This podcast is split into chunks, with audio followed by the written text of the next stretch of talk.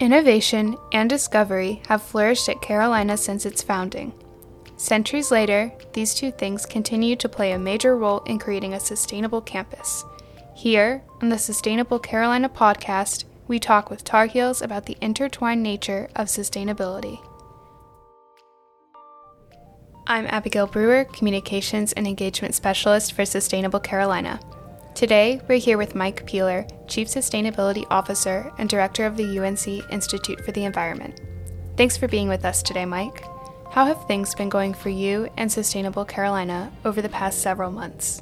It's a really exciting time. We've been able to lay out ambitious goals and be very clear about the things we want to achieve around sustainability. We've developed metrics to track our progress, and we're making great progress it's a privilege to work with a group of people with backgrounds in communications, sustainability, energy, and work together to reach our sustainability goals. And we're doing it in a way that connects directly and intentionally to the university's research, education, and service missions. Definitely. And making those connections and bridging the gaps between research and operations have been a big priority of the Council since it formed in 2020. It's hard to believe that we're coming up on the two year anniversary of the first Sustainability Council meeting. That was held before my time in October 2020. Can you tell us what the Council has achieved, especially within the past year? The Carolina Sustainability Council is a wonderful asset.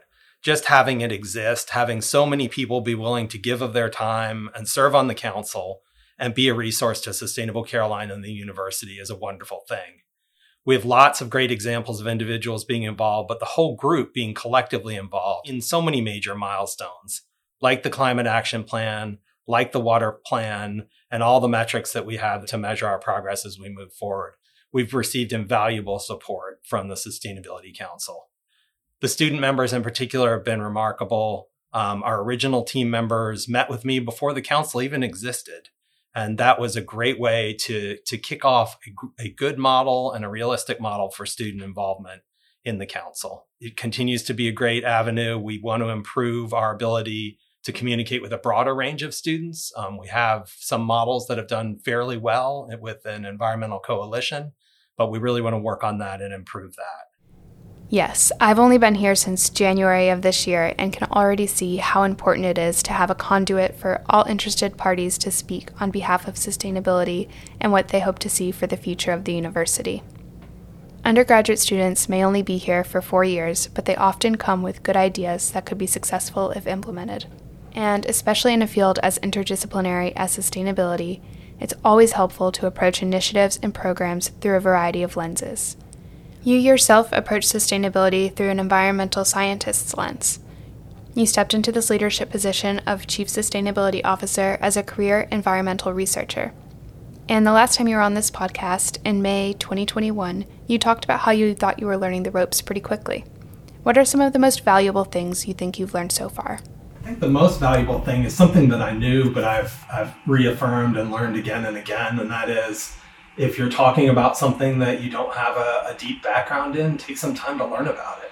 To be honest, I've read some physics books trying to understand the details of how our cogeneration plant works and how that translates into activities that we undertake around sustainability and trying to find the optimal way to, to generate electricity and to generate steam that are required for the university to run. Um, I, I'm not afraid to take a step back and learn more if I need to my background um, in many cases isn't directly connected to the things we're doing, except for perhaps in the case of water, where it's pretty directly connected.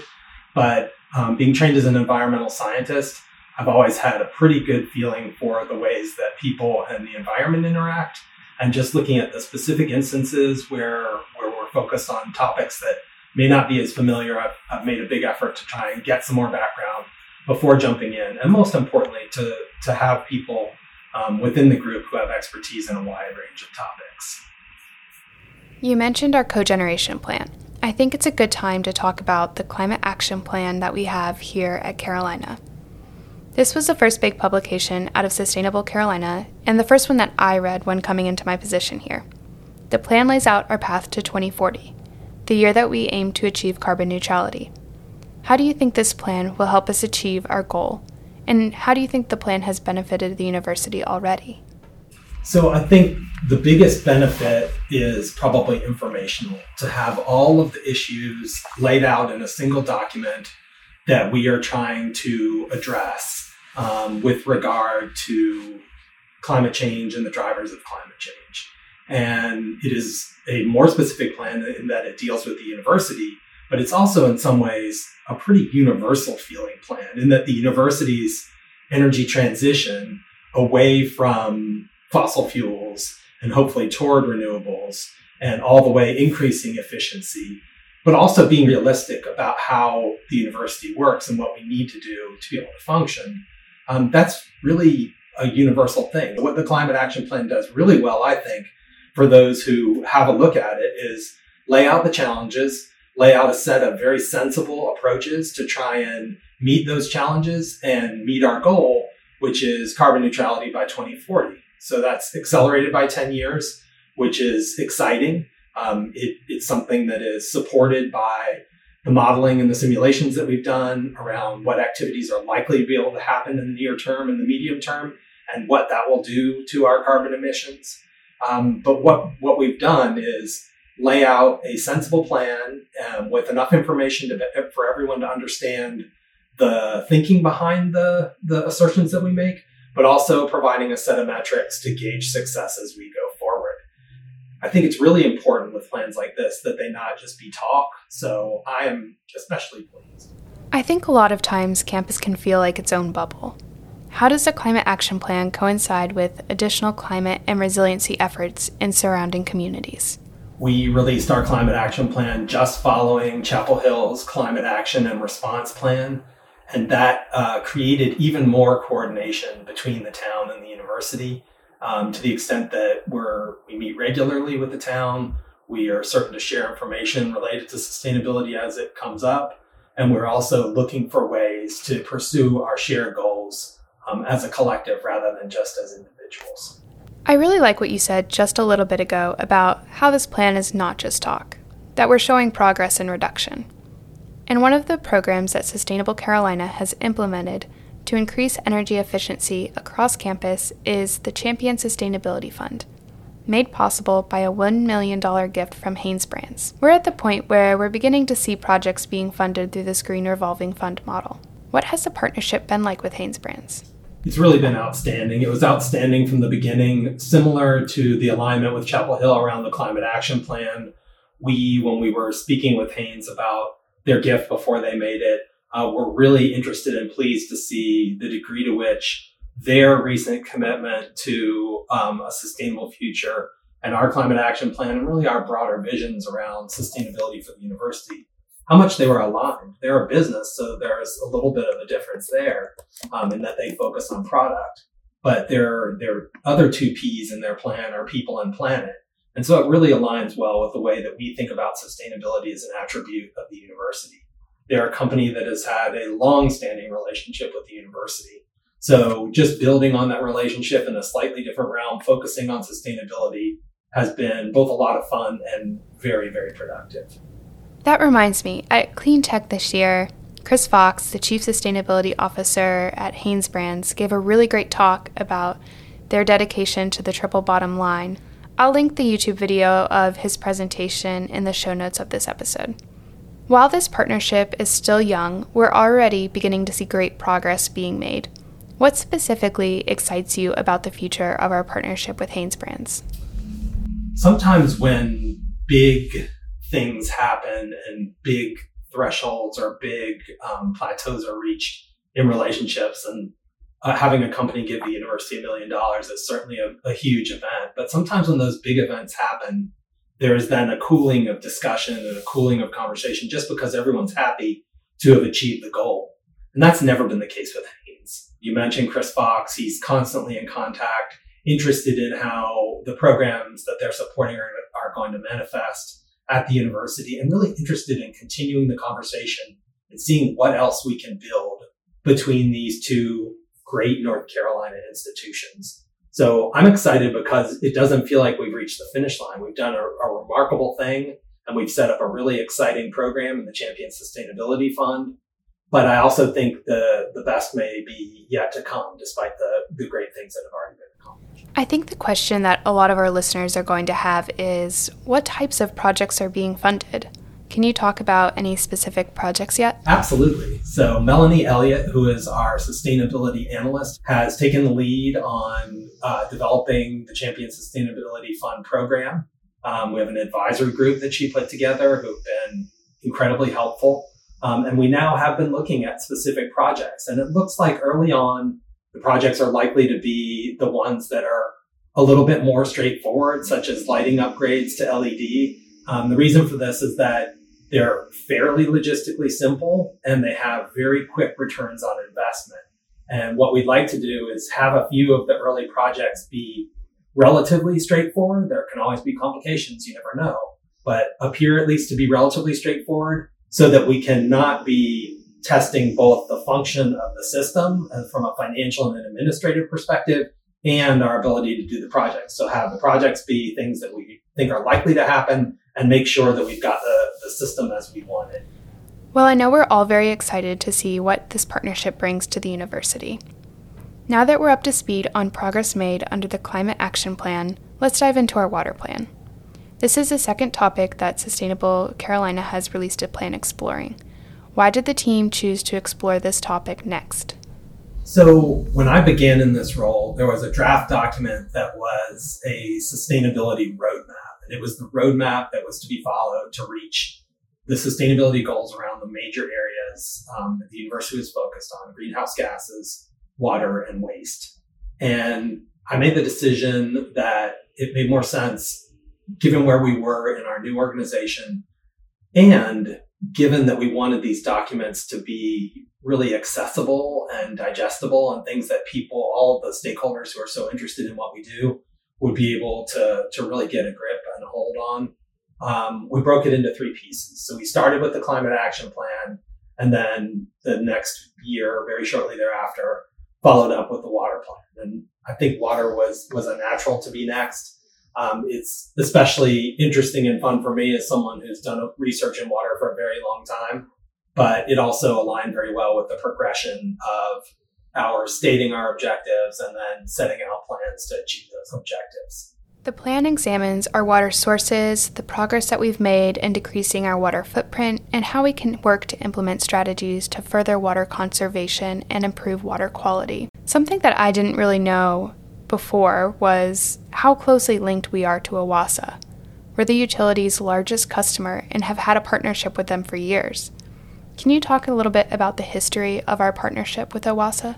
Before there was OWASA, the university's water infrastructure carried um, the area.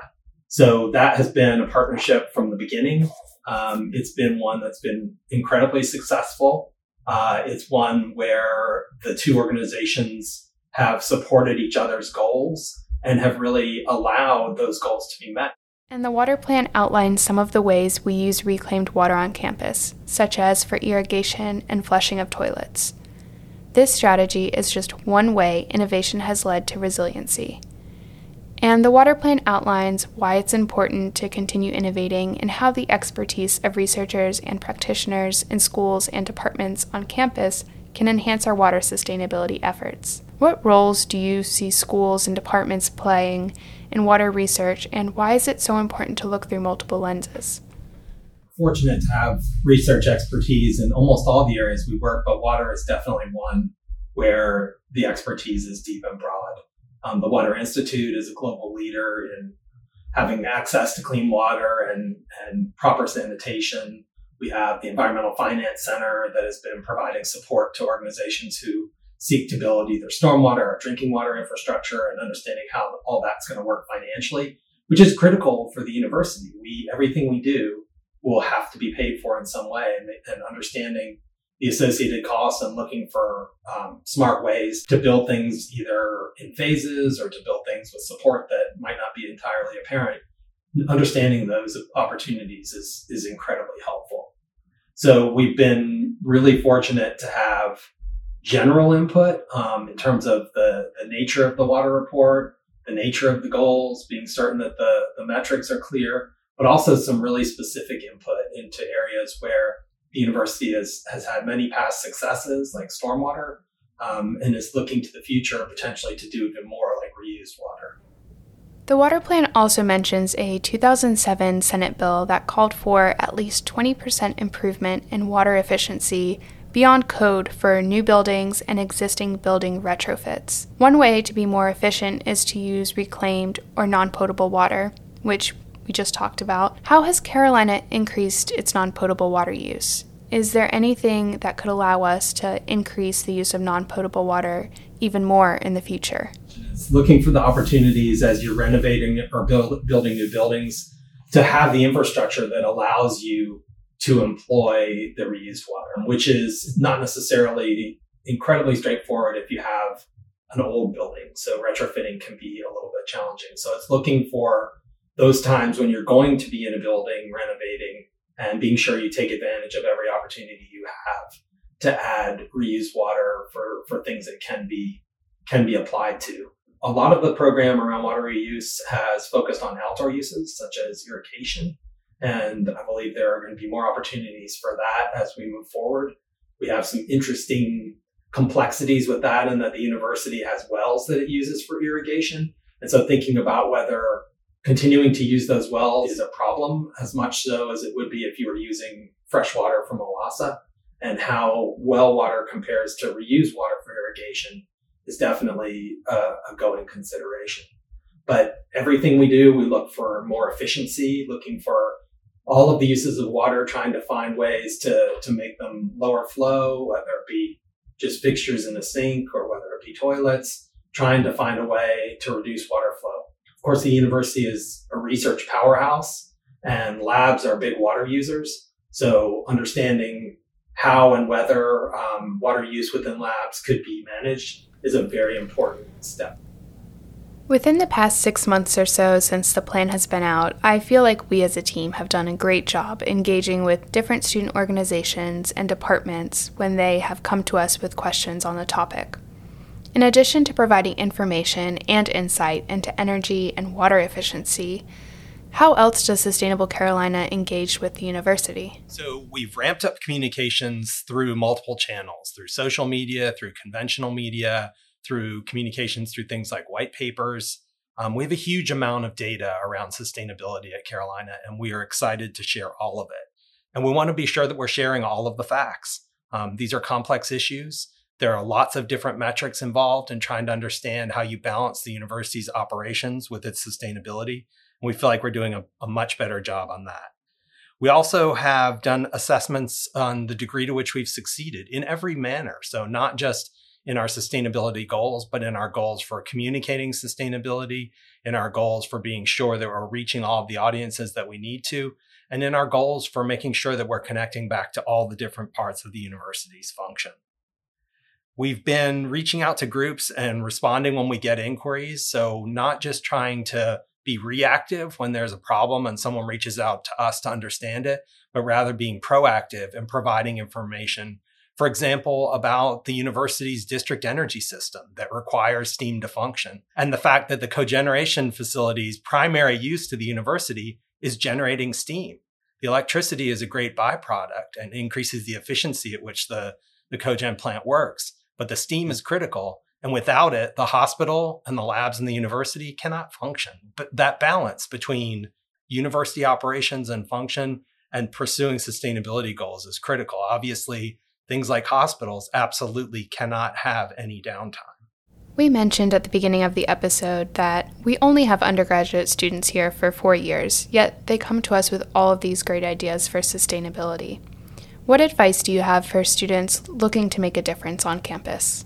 Undergraduate and graduate students at Carolina are a great part of the strength that we have around sustainability there are so many people who are so interested in it and pursuing different angles and different avenues to advance sustainability on campus.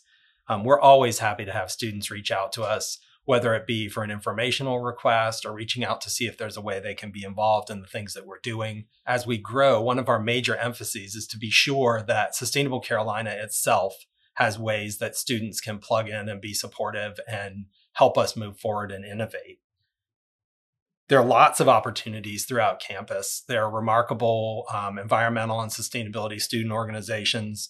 These are listed on our webpage, sustainable.unc.edu. So we always send students there to, to get oriented and to look for potential resources. And they're great student leaders within all these organizations. So even if you don't end up plugging in with a specific group, you'll be talking to someone who is going to be very well versed in sustainability as, as a discipline and also trying to understand at least a couple facets or all facets of sustainability, depending on the focus of the student organization. We're, we're working to have improved points of contact within Sustainable Carolina. Um, we have, I think, a, a good uh, laundry list of resources that are pretty descriptive, um, a place where you can go and have a good sense of the landscape of organizations. But we are working hard to to make it much more seamless and to make the experience for an interested student feel a lot more intuitive. So rather than just lead, reading through this laundry list, we're ho- hoping to have it be more thematic and guide students through these resources and direct them to where they need to go we actually have a new resource now that's courses around sustainability. And that similarly has evolved and now is a little bit more intuitive in terms of how you look for things that you're interested in and try and avail yourself of all the great resources at the university. If you're a student and missed meeting those groups at our recent sustainability social, you can find a list of organizations that we've worked with in the past on our website under the Get Involved section. Thanks again for being with us today, Mike. From the Climate Action Plan to the Water Plan to everything that comes next, the Sustainable Carolina team is here for the university to provide information and feedback on sustainability topics. If you have questions or if you have an idea for a podcast topic, send us an email at sustainable at unc.edu. That's S U S T A I N A B L E at unc.edu.